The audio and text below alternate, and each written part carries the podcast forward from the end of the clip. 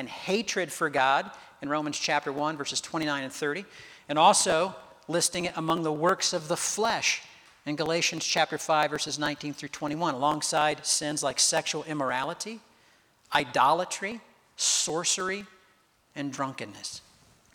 But what makes sin so, what makes the sin of envy so serious?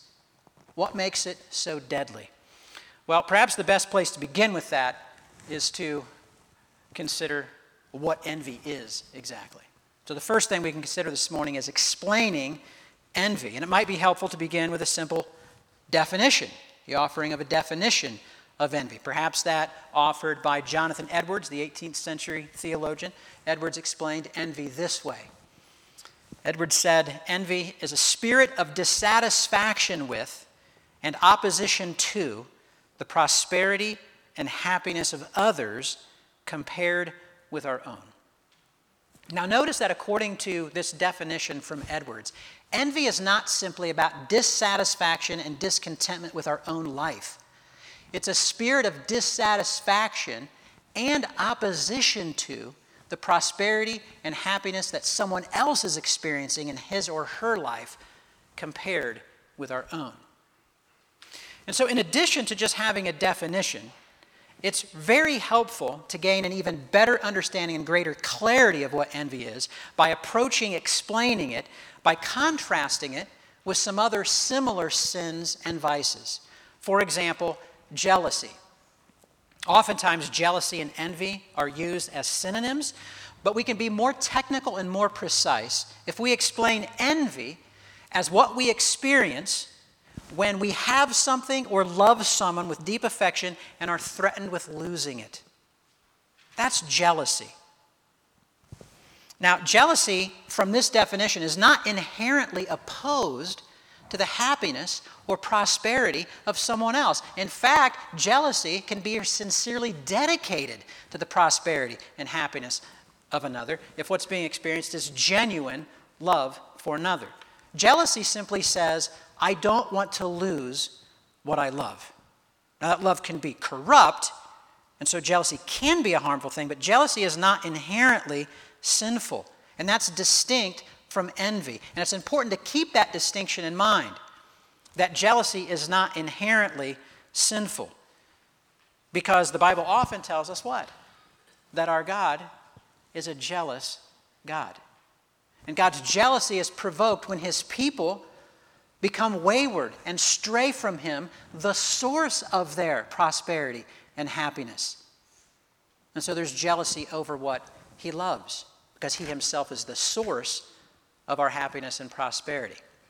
But we can also contrast envy with its cousin greed and its sister coveting.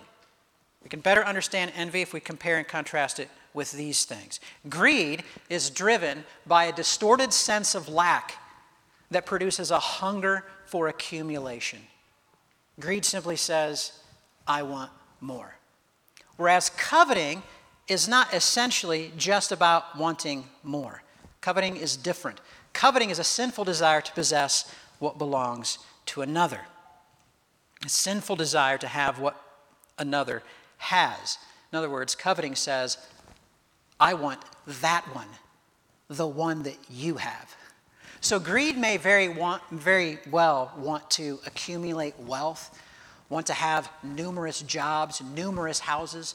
Greed may want spouses, a spouse or multiple spouses. That's how greed operates.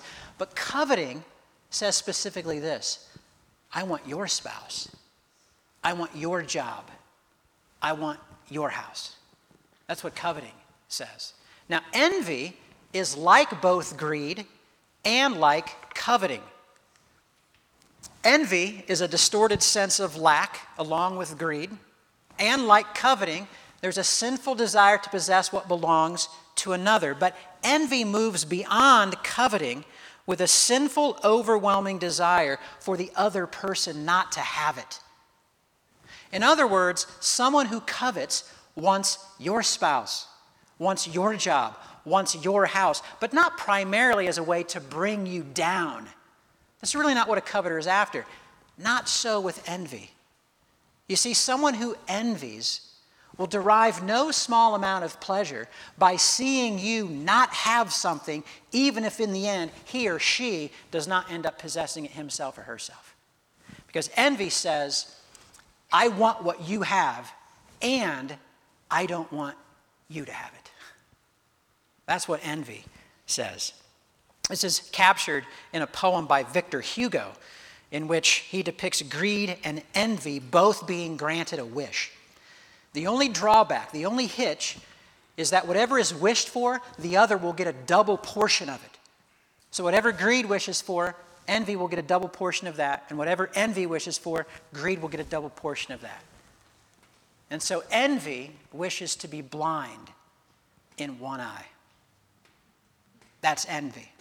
This is the heart of envy. So, you see that envy is not just obsessed with our own happiness. Your envy is not just an obsession with your own happiness, it involves a resentment of someone else's happiness as well. Which is why Edwards, again, to go back to his definition, describes envy or explains envy as a spirit of dissatisfaction with or opposition to the happiness and prosperity of another compared with our own. Somehow, someone else's blessing is your curse with envy. That's how envy is operating. And so envy gives rise to a spirit of competition.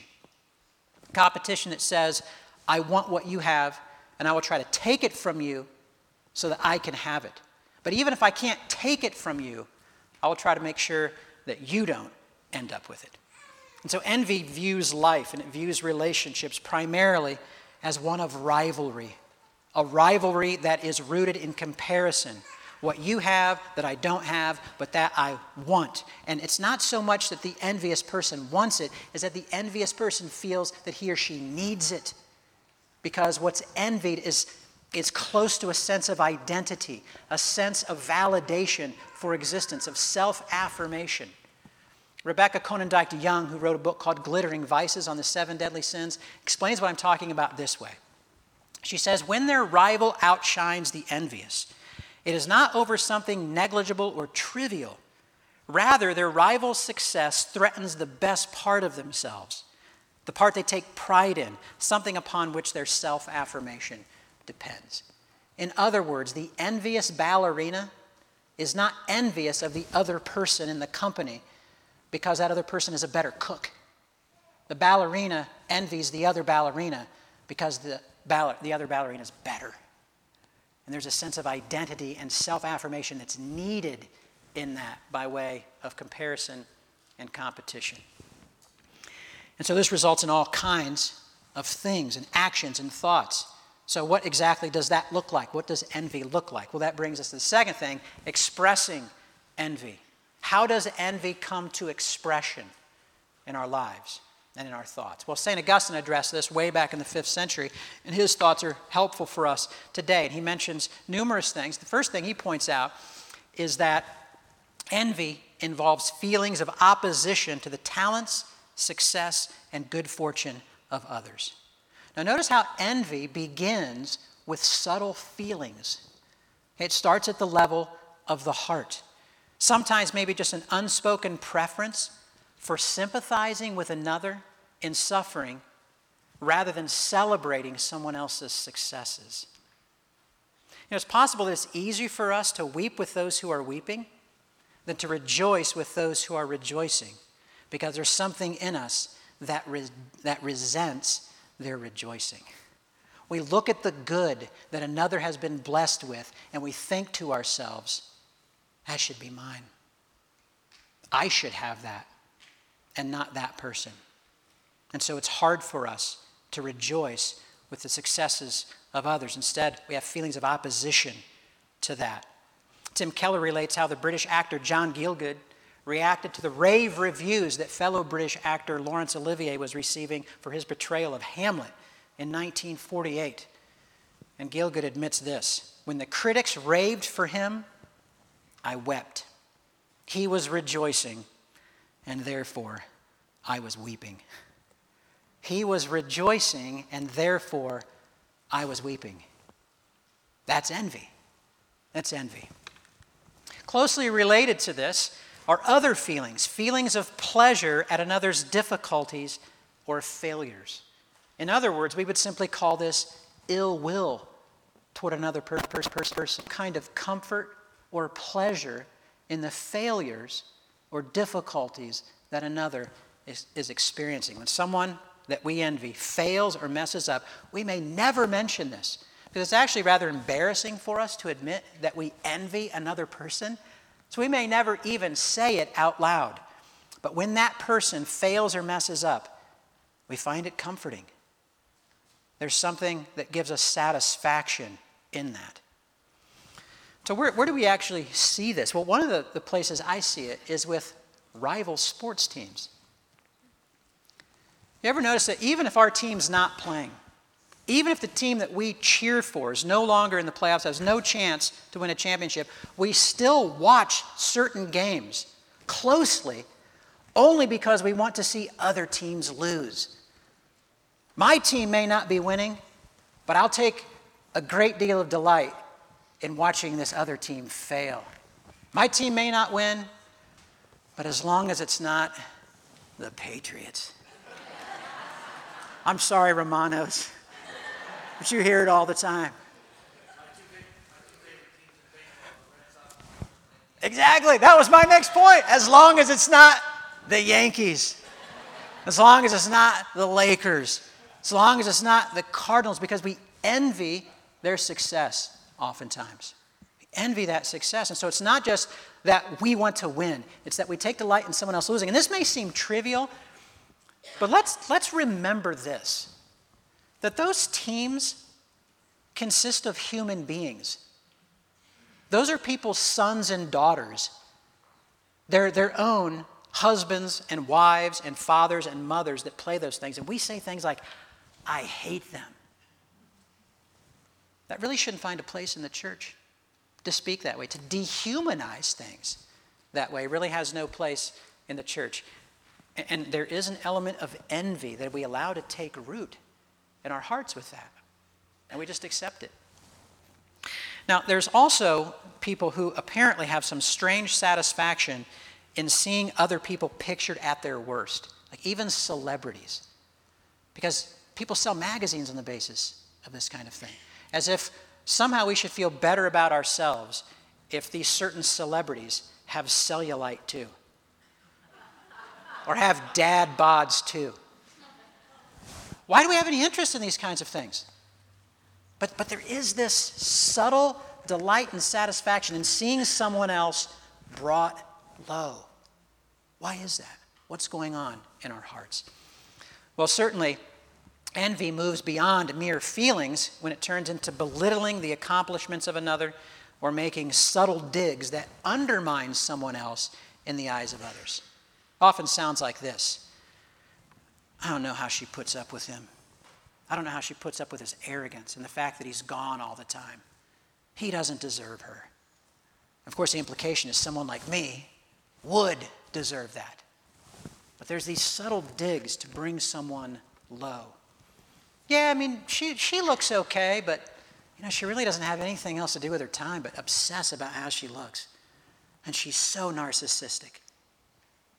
Yeah, I know the other church is growing down the road quite a bit, but from my understanding, the sermons are all just feel good sermons, it's all fluff.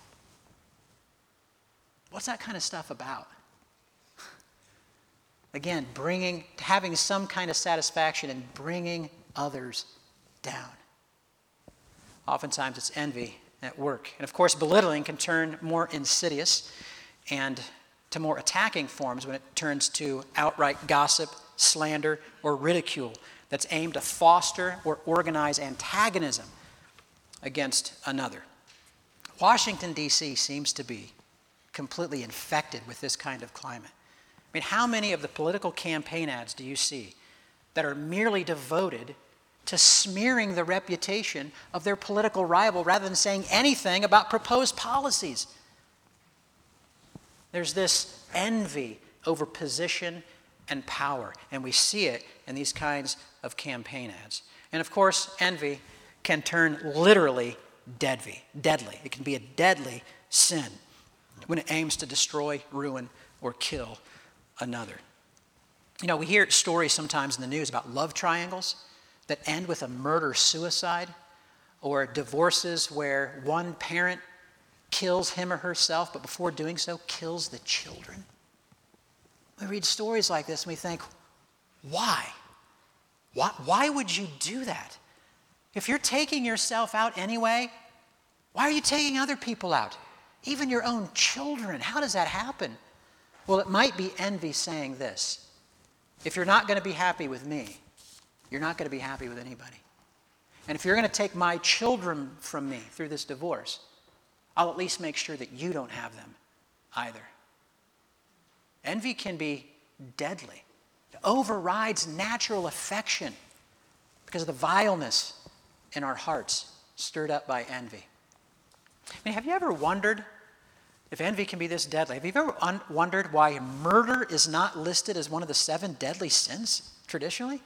How can murder not be listed as one of the seven deadly sins? It's because the seven deadly sins are traditionally understood as the more fundamental root vices that take root in the heart and give rise to all kinds of other sins. And the roots of murder are indicated in the list, the traditional list of the seven deadly sins. Anger is there.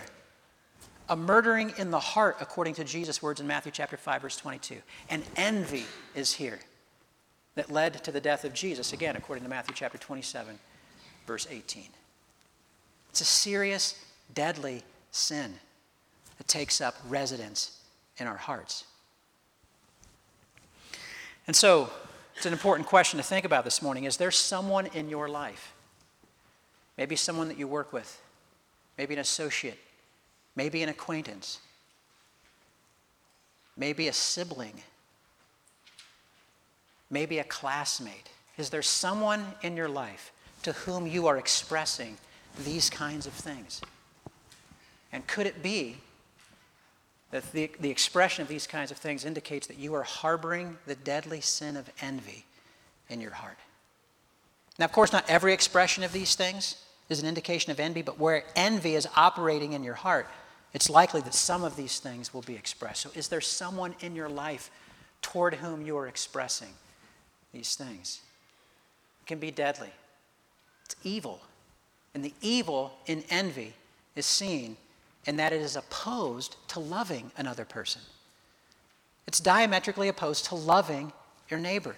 We heard David read already from 1 Corinthians 13 that love does not envy hatred envies. Envy is an expression of hatred because love aims at the well being of another person. Envy aims at their ruin. It's a form of hatred. But not simply is envy opposed to loving others, envy also undercuts our love for God. Because basically, what envy says, it says to our God, and it says this the life you have given me is not good enough. You have taken what should be mine. You're, you have taken what belongs to me and given it to another who shouldn't have it, one that I must now hate and despise. See, God ultimately gets the blame for this. And so, again, Konyndyk DeYoung writes this along these lines God or fate or whatever implacable force allocated the goods at stake gets the ultimate blame for what the envier perceives is the unjust distribution of excellence. They feel cheated. I didn't get what I should have. There's an injustice that's get, that gets committed here. And so, because of this sense of feeling cheated, the victim of injustice, whatever it takes to get what I think I deserve, and whatever it takes to take from someone else that I think they don't deserve, is justified, regardless of how much devastation it ends up causing. And so, this sense of feeling cheated and robbed damages our relationships with other people, damages our relationship with God, but it also damages ourself. Envy makes our bones rot. That's the point of the proverb. Envy makes our bones rot. See, we feel robbed, and so we envy, but the real robber is envy.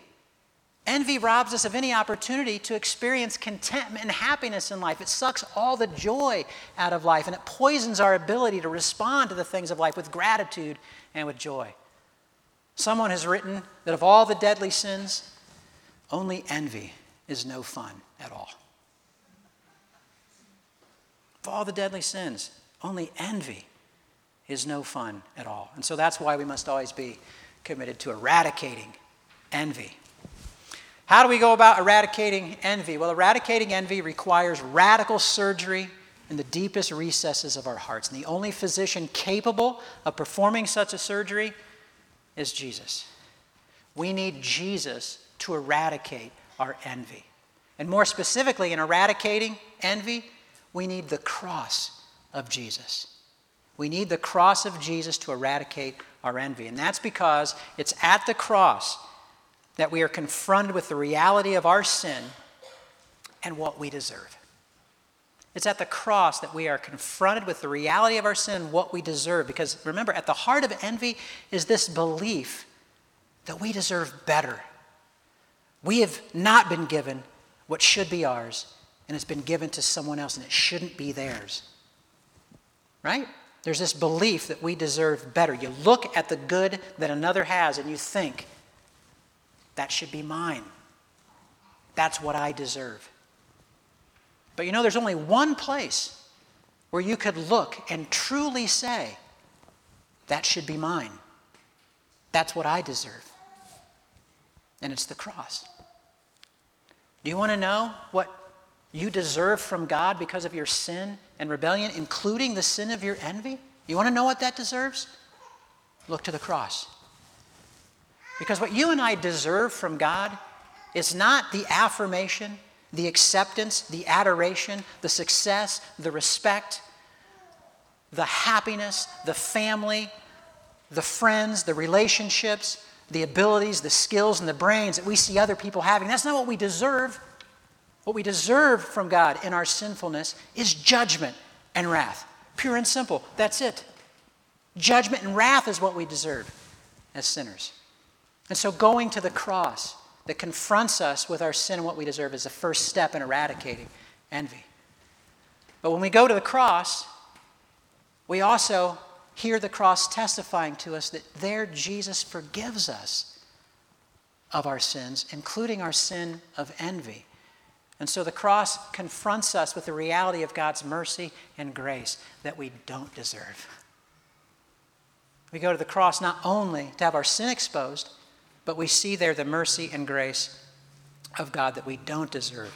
A free gift unearned. And it's in light of this mercy and grace that the proper response of humble gratitude can be cultivated, where we can then learn to acknowledge that in God's grace we have better than we deserve. As believers, when we put our faith in that grace and mercy offered to the cross, we have infinitely better than we deserve. We have forgiveness, divine acceptance, eternal life, adoption into his family, and an everlasting inheritance kept for us in glory. That's what we have. And so, in light of those blessings that we receive at the cross, we also learn to trust God in His goodness, in His sovereignty, in His wisdom, and how He's allocated those gifts to us and how He's allocated those gifts to others because we recognize that we too are recipients of an infinite grace and mercy, more than we deserve. But also, in light of these gifts that we've received, it's at the cross that we're confronted with the reality of God's steadfast love that fills our hearts. And when our hearts are filled with the love of God and we find satisfaction in Him, our lives don't have to be based upon getting what we don't have because our hearts are satisfied and filled with who God is for us. Our lives don't have to be based on competition and rivalry to get from others what we want and think we deserve because our hearts are filled with the satisfaction and fulfillment of God's love for us. And we find our identity in that, not in our skills or our, our abilities or what brings adoration and admiration from others. Our identity is rooted in who God is for us as our Father who has loved us with a steadfast love. And so, in place of competition, the cross enables us to adopt a communal mindset within the body of Christ that enables us to truly rejoice with those who are rejoicing in their blessings because we truly believe that what benefits one benefits all of us because we're no longer in competition because our hearts have been made full in the love of Christ displayed at the cross. So, is there envy in your heart this morning? If there is, confess that. Be honest about it. Confess the sin of envy operating in your heart and take it to the cross. Take it to the cross where you're confronted with your sin and what you don't deserve, or what you do deserve. Take it to the cross where you're confronted with the reality of God's grace and mercy and all the gifts and blessings that you don't deserve.